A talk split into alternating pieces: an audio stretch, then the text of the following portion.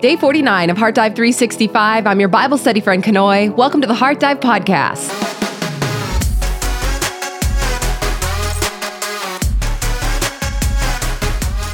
Well, today the Lord continues laying down some specifics in regards to his holiness, his laws, his regulations. In the book of Leviticus, we're in chapters 16 through 18 today. But before we get started, if you could please help us out by hitting that like button if you're part of the Heart Dive fam. And if you are just joining us, we welcome you here. Let us know in the comments below where you're watching from in the world. And we're so glad that you are here. We hope that this Bible study will be able to bless you today in some way and that the Lord will speak to your heart and that hopefully hopefully this can become a part of your life as well. If you have any questions at all, make sure to check out our show notes or our description box below the video, or you can check out our website, heartdive.org. Otherwise, we are reading in the ESV translation today by Crossway. And before we get into it, let's go ahead and pray and prepare our hearts. Our Father who art in heaven, hallowed be your name. You are holy God. We're learning more and more about your holiness and what that truly means. We hear the word holy thrown around so much, God, but I just pray that we really gain a true and full understanding of what that is today. Your kingdom come and your will be done on earth as it is in heaven. Sometimes we think that we know what is best for our lives, God, but you know it's better than we know ourselves. And so we just put our trust fully in you today and allowing you, Holy Spirit, to have your way within us. Thank you, Lord, for all of your grace and your mercies that are new this morning. And I just pray, Lord, that we will approach this word today with a freshness, with a newness in our hearts, in our eyes, in our ears. And I pray, Holy Spirit, that you allow us to see, hear, and receive whatever it is that you want to speak to us today. Forgive us of our sins, Lord. I pray that you'll clear out anything that is hindering our fellowship with you.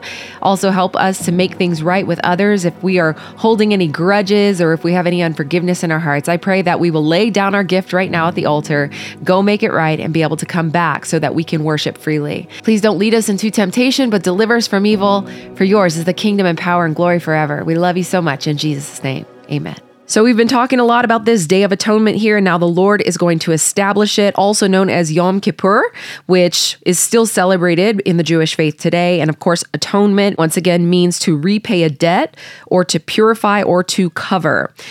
The Lord spoke to Moses after the death of the two sons of Aaron when they drew near before the Lord and died. And the Lord said to Moses, Tell Aaron your brother, do not come at any time into the holy place inside the veil before the mercy seat that is on the ark so that he may not die. So remember, his sons brought a profane fire or an unauthorized fire to the altar. And so the Lord is like, listen, I don't want Aaron to make that same mistake. So let him know that he is not to come before the most holy place because remember, the high priest is the only one who can go beyond the veil into the most holy place. And so God is going to give him or remind him of the regulations before he enters.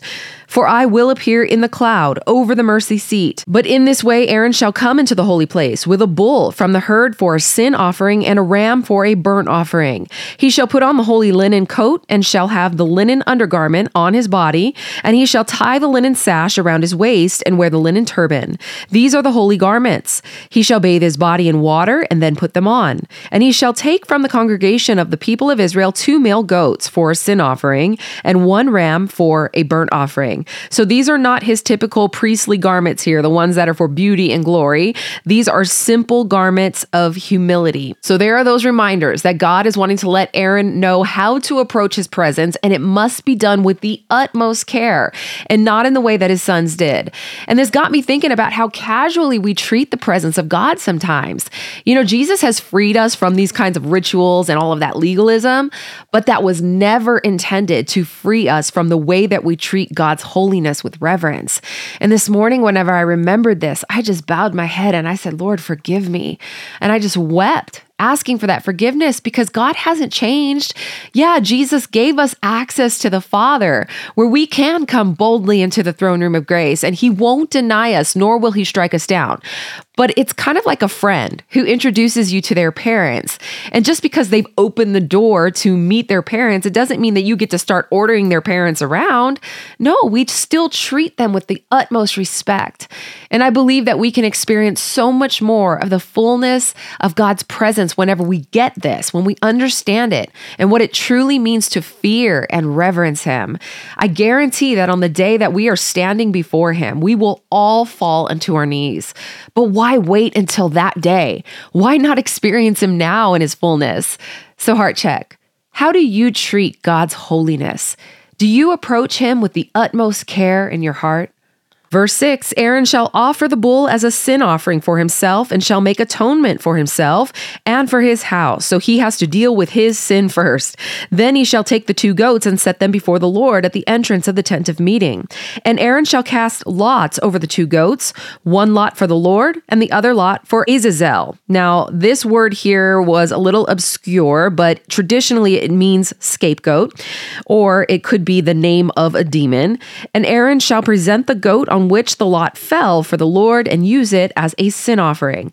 But the goat on which the lot fell for Azazel shall be presented alive before the Lord to make atonement over it, that it may be sent away into the wilderness to Azazel. So he's brought his sin offering. Now he's bringing these two goats, which is very similar to the two birds, as we will see in just a moment. That one of the birds will be for an offering or a sacrifice, and one will be kept alive. Verse 11 Aaron shall present the bull as a sin offering for himself and shall make atonement for himself and for his house.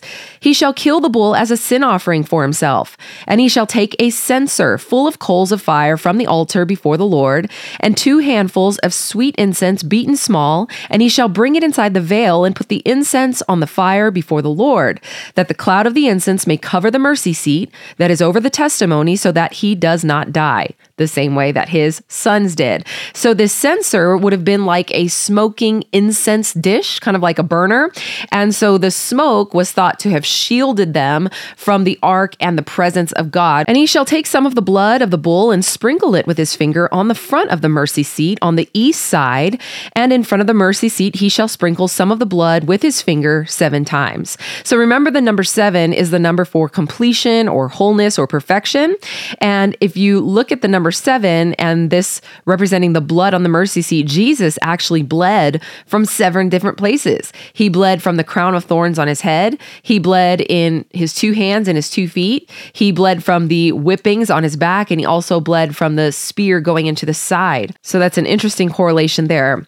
Verse 15 Then he shall kill the goat of the sin offering that is for the people, and bring its blood inside the veil, and do with its blood as he did with the blood of the bull, sprinkling it over the mercy seat seat and in front of the mercy seat. Thus he shall make atonement for the holy place because of the uncleanness of the people of Israel and because of their transgressions all their sins. So notice the three different things that they name here uncleanness, transgressions, and sin. So, what those three things mean? Well, uncleanness would have been general uncleanness, or maybe even sins that are caused by neglect, or maybe unintentional sins. Transgressions is when you cross over the boundary line, and sin is whenever you miss the mark. But essentially, this is saying the fullness of sin. And so, he shall do for the tent of meeting, which dwells in them in the midst of their uncleanness. No one may be in the tent of meeting from the time he enters to make atonement in the holy place until he comes out and has made atonement for himself and for his house and for all of the assembly of Israel. So on this day, this is the one day where the hustle and bustle of the tabernacle or the temple is not happening. Everybody is at home resting. No one is bringing sacrifices except for the high priest. Then he shall go out to the altar that is before the Lord and make atonement for it, and shall take some of the blood of the bull and some of the blood of the goat, and put it on the horns of the altar all around. And he shall sprinkle some of the blood on it with his finger seven times, and cleanse it and consecrate it from the uncleanness of the people of Israel. So, the reason why he had to do this is because it was thought that the sins of the people, whenever they would bring their sacrifices, actually defiled the entire tabernacle.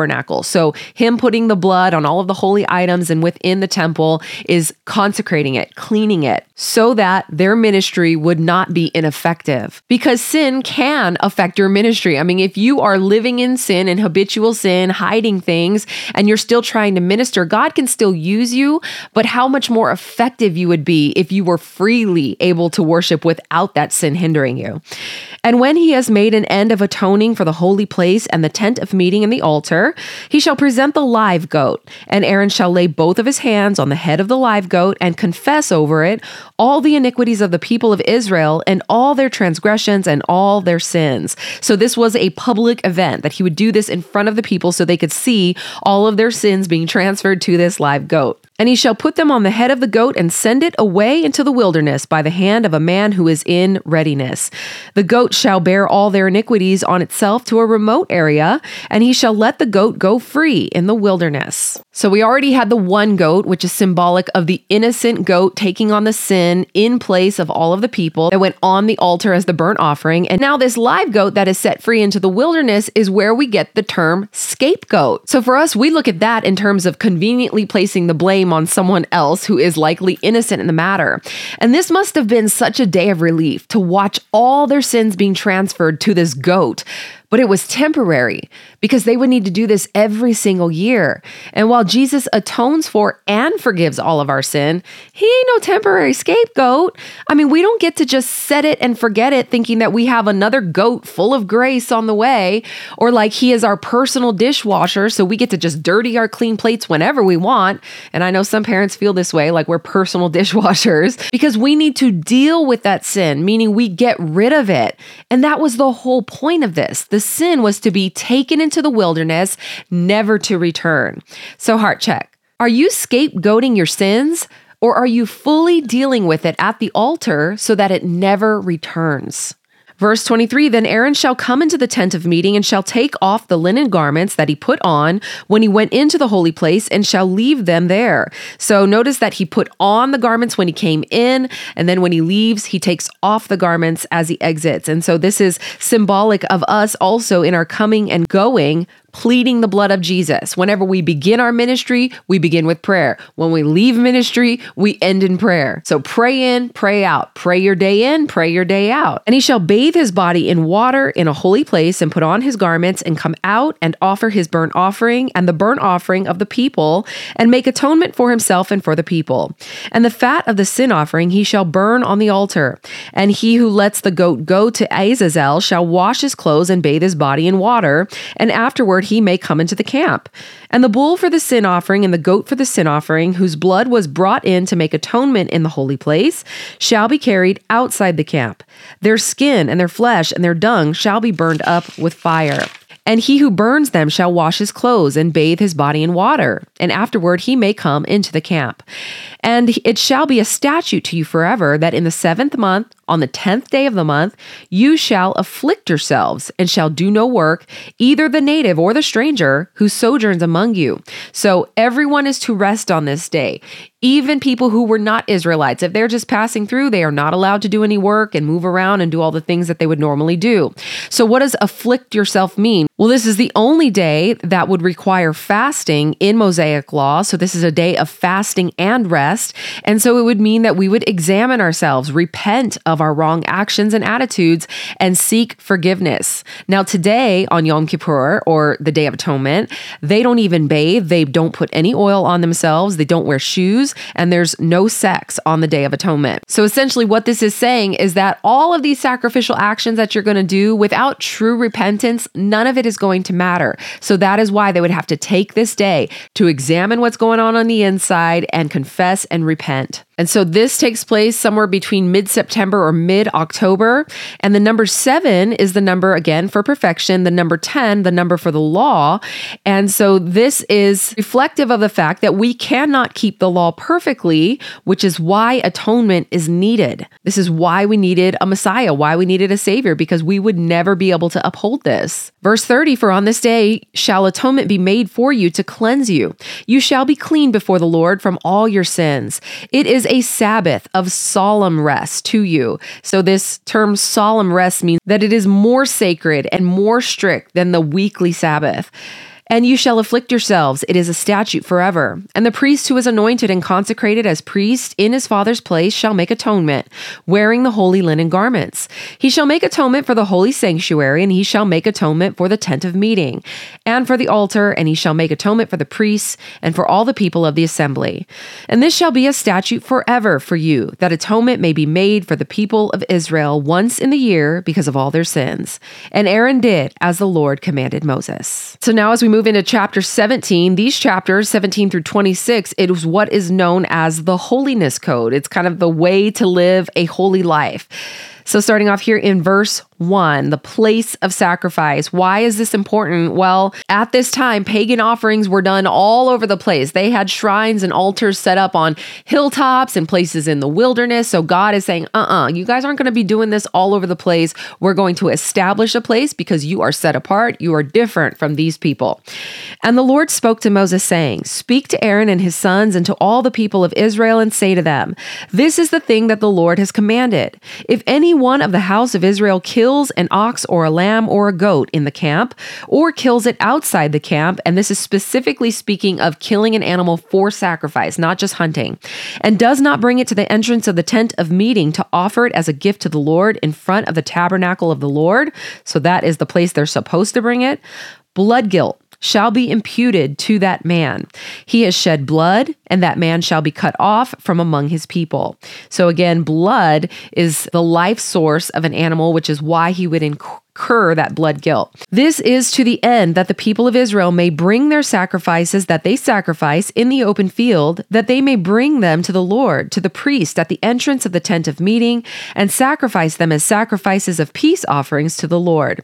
And the priest shall throw the blood on the altar of the Lord at the entrance of the tent of meeting, and burn the fat for a pleasing aroma to the Lord.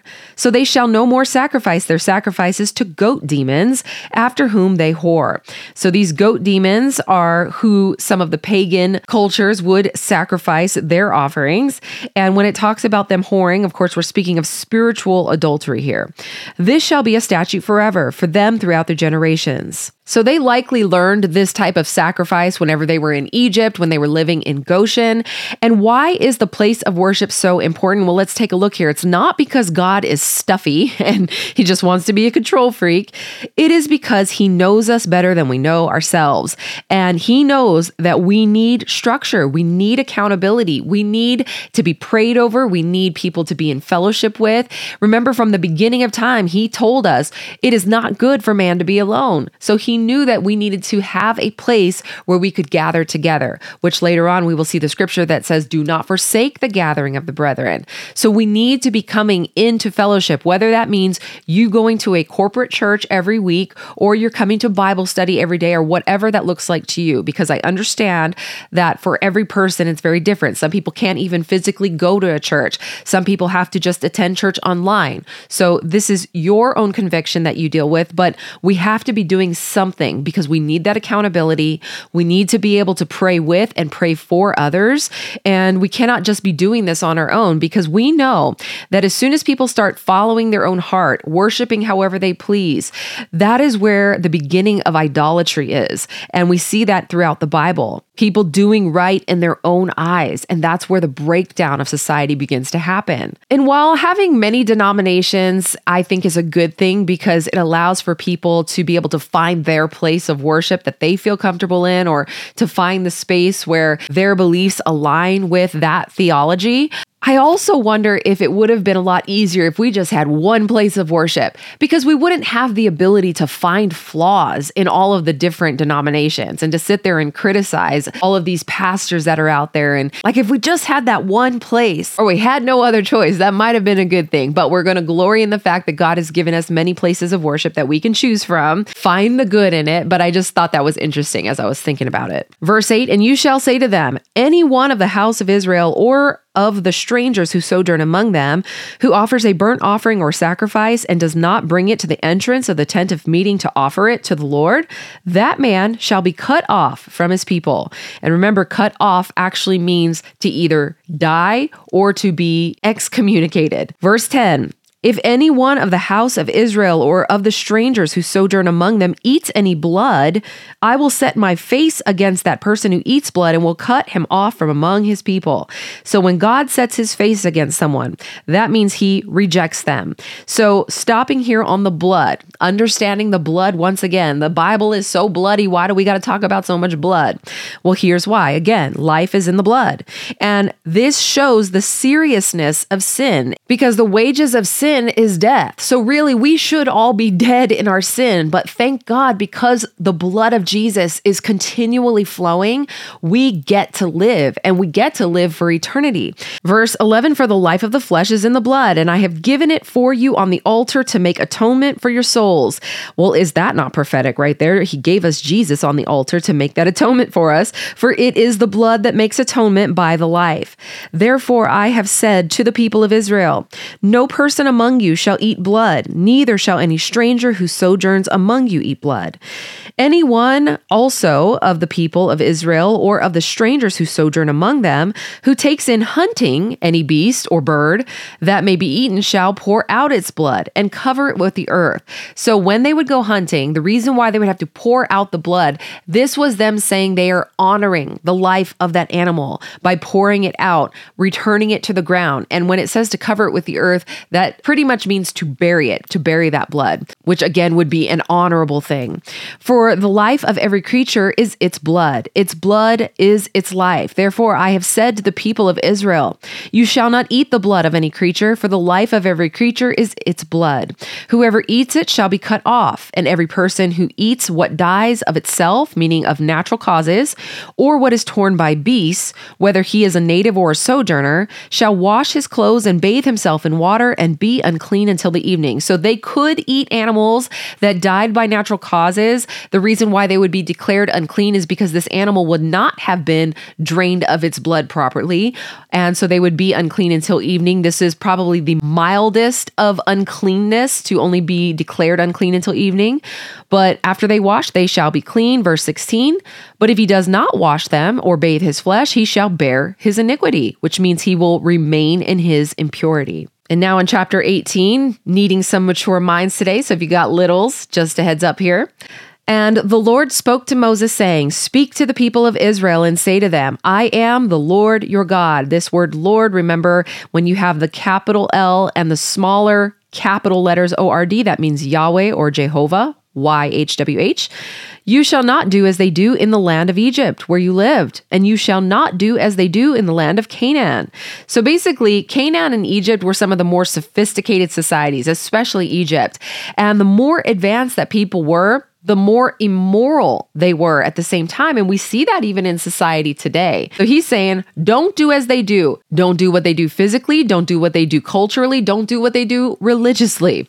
To which I am bringing you, you shall not walk in their statutes. You shall follow my rules and keep my statutes and walk in them. I am the Lord your God.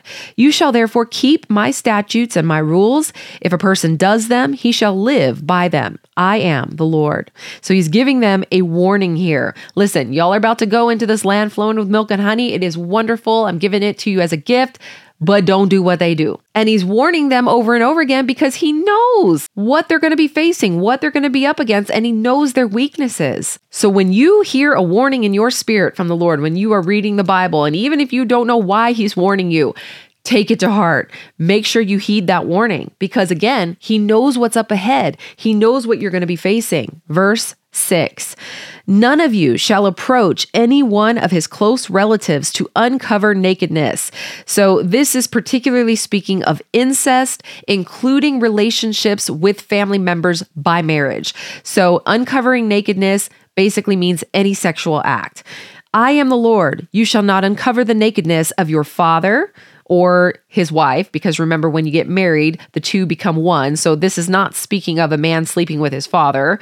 I'm sure that's included if that was something that they were considering, but I think this is more so talking about you shall not sleep with your father's wife because they are one. Which is the nakedness of your mother? She is your mother. You shall not uncover her nakedness.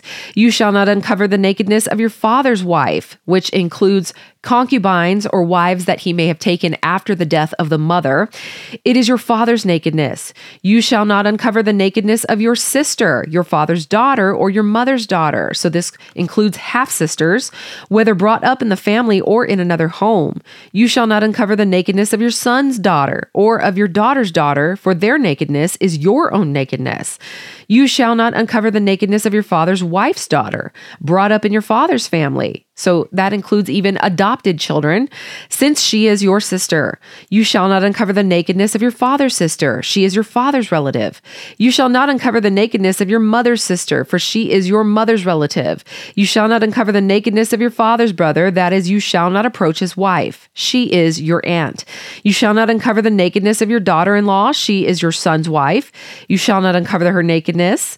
You shall not uncover the nakedness of your brother's wife it is your brother's nakedness. So when they're saying it is your brother's nakedness, it is your father's nakedness, he's basically saying that person belongs to them because marriage is between one man, one woman, and they belong to each other for this. You shall not uncover the nakedness of a woman and her daughter. This could have possibly been speaking of widows who live with their daughters.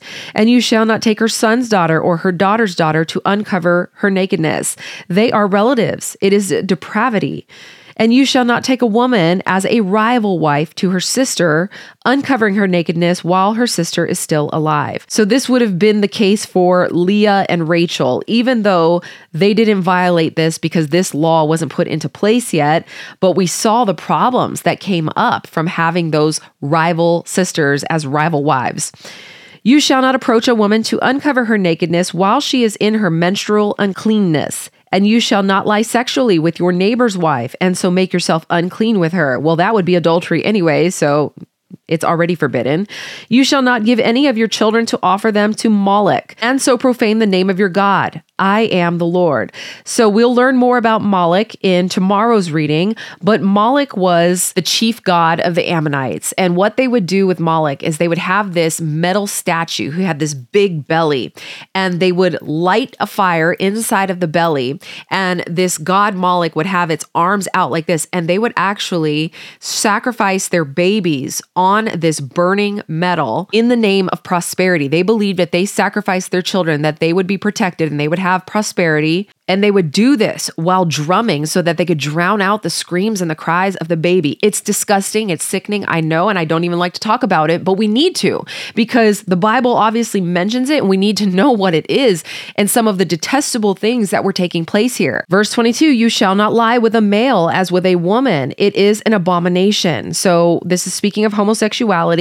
It was practiced in Canaanite religion. And whenever God speaks of it as an abomination, an abomination actually is kind of like a worse sin. It is detestable in the eyes of God. And you shall not lie with any animal, and so make yourself unclean with it. Neither shall any woman give herself to an animal to lie with it. It is perversion.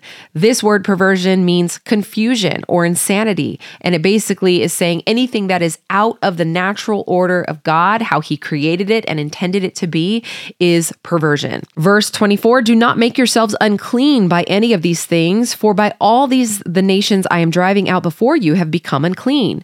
And the land became unclean, so that I punished its iniquity, and the land vomited out its inhabitants. So Canaan is so defiled that it is actually vomiting out the people and if you look back in history in civilizations and cultures like Rome and Greece, you will see that whenever they began to take these practices, normalize them, it became a part of their everyday life, that was the beginning of the end of their societies. And it wasn't because of these things, but these things were symptoms of what was going on on the inside already. The enemy knows that if he can break down families, which these practices will do, if he can emasculate men, if he can create upheaval in society where people are constantly against one another because this group over here believes that it, this is okay and this group over here is saying no it's not. And they're just constantly at odds and fighting. That's the beginning of the end. Verse 26 but you shall keep my statutes and my rules and do none of these abominations either the native or the stranger who sojourns among you. For the people of the land who were before you did all of these abominations so that the land became unclean lest the land vomit out when you make it unclean as it vomited out the nation that was before you. For everyone who does any of these abominations, the persons who do them shall be cut off from among their people. So keep my charge never to practice any of these abominable customs that were practiced before you, and never to make yourselves unclean by them. I am the Lord your God. Now, I want to take a second to talk to people who may have found themselves in any one of these situations before. It is pretty common today in society. And so I don't want anybody to sit here and feel condemned by these words because remember, Jesus died for every sin, every sin, your past, your present, even in your future, as long as you have come to Him with a true repentant heart. You have truly confessed, you have asked for forgiveness, and you have allowed His blood to wash you clean, to atone for your sins, to make that payment where you can find full forgiveness. So, in reading this today, it is not intended to put condemnation on anybody. And I just want you to know that because I see people still struggling with some of these things today that happened in their past and it weighs on them. And I believe that that is the enemy who will continue to try to hold that over you so that he can keep you in bondage. But we have the ability to be free from that today, to be free from our past, to be free from any mistakes we may have made, to see this and say, man, I never knew that that was even wrong in the first place. I've been taught that it's okay. But now I see how God looks at it because it hasn't changed the way God looks at these things. He still looks at these things and wants us not to take part in it because these are moral moral laws of purity, and He wants us to remain pure. He wants us to remain holy just as He is holy. So let's dive a little bit deeper. What does the Day of Atonement say about the gravity of sin? How do we continually purify ourselves today? How does sin affect the effectiveness of ministry? Does the place of worship matter today? How do you view the sanctity of life and the essence of it being in the blood? Do you believe the practices in chapter 18 are still detestable in the eyes of God? And how do you reconcile this with how society views them? So, Heavenly Father, we thank you so much for another chance to view your holiness on a deeper level. Please forgive us, Lord, where we have not understood this in the past. Forgive us for the times we may have approached you so carelessly. We are so thankful that because of what Jesus did, we have unhindered access to you. But we know that your holiness has not changed, so that does not give us the freedom to disregard it. Just as we love our parents here on earth, yet still respect and honor them, even more so shall we be with you. Because we have the gift of freedom and friendship with you, we forget that you are still God, most holy and magnificent, full of wonder and glory, and worthy of all honor and praise. And so I pray that we have a greater understanding of this so that we will come back to revering you the way that we should. This isn't an act of legalism, but of holy fear. And I thank you, Jesus, for the payment you made once and for all for all of our sin. I pray that we don't look at that payment as a clean plate that we get to dirty whenever we want because we have a dishwasher at our disposal. But may we understand the gravity of sin and that the wages of it is death, and you died for us. And every single time we blatantly sin, it is as if we are crucifying you all over again. Oh Lord, forgive us. Give us the strength to resist and walk away in the face of temptation. I pray that you will keep us from crossing over the line or missing the mark, intentionally or not. But thank you for your grace and forgiveness that you have lovingly given to us and separated us from our sin as far as the east is from the west. And while that scapegoat is a picture of what you've done, I pray we never take advantage of it. Thank you, Lord, for helping us to understand that sanctity of life that is in the blood. Thank you, Jesus, for pouring yours out so that we could have eternal life. While you have given us the freedom to worship anywhere, I pray that you will speak to each of us individually about what that looks like in our lives. We don't want to live by feelings or by following our hearts. We want to follow after you and what you desire for our lives. Even though we are not held to legalistic rituals anymore, we still have directives through your Holy Spirit. So please don't allow us to ignore that. Thank you for every boundary you have ever placed in our midst. I pray that we understand that it is always for our protection and not to suppress us. We know that you know us far better than we know ourselves, and you know the implications and consequences that these things bring, both personally and societally. I pray that we can be strong in our convictions of knowing what your truth says. But I also pray that we will not be unloving toward anyone who may practice these things. We are not the judge of them or anyone else. We are never called to cast stones, and we have our own planks that need to be dealt with in our eyes, so we don't even have the time to be worried about other people's splinters. But keep us accountable to your commands, for they are righteous and holy just as you are. And because so, we desire to be the same. We love you so much. In Jesus' name, amen. Heaven and salvation is a divine gift that is given to us by grace. None of us deserve it. In fact, the Bible says that the wages of sin is death, and every single one of us have fallen short. And then we desperately need someone to pay that price. And Jesus did it. He didn't do it because we are righteous on our own merit. He did it because He loves us and He wants to spend eternity with us. But it won't happen if we don't receive Him before we leave this earth as Lord and Savior. Hell is a very real thing, and there is no second chance after we take our last breath here. So I want to be able to give someone the opportunity today who is saying, I'm ready. I've never given my life to Christ. I don't know where I'm going to end up after I die, but I don't want to live another day without knowing beyond a shadow of a doubt where I am going to end up. I see now that this is real and I want to believe. So if that is you, we're going to say a prayer. And I'm going to put the words on the screen so that you can say them audibly with your mouth because the Bible says that when you believe and confess with your mouth that Jesus is Lord and that He died and rose again, then you will be saved.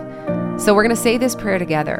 Believe it in your heart, speak it with your mouth, and know that this is indeed the day of your salvation. Dear Heavenly Father, Thank you for Jesus. Jesus, thank you for dying for me. I believe that you came, you died, and you rose again. I confess my sins to you today, and I turn from them, and I now live my life for you. I know that I am forgiven of all my sins, so I receive you now as Lord and Savior, and I belong to you, Jesus. I pray these things in Jesus' name. Amen.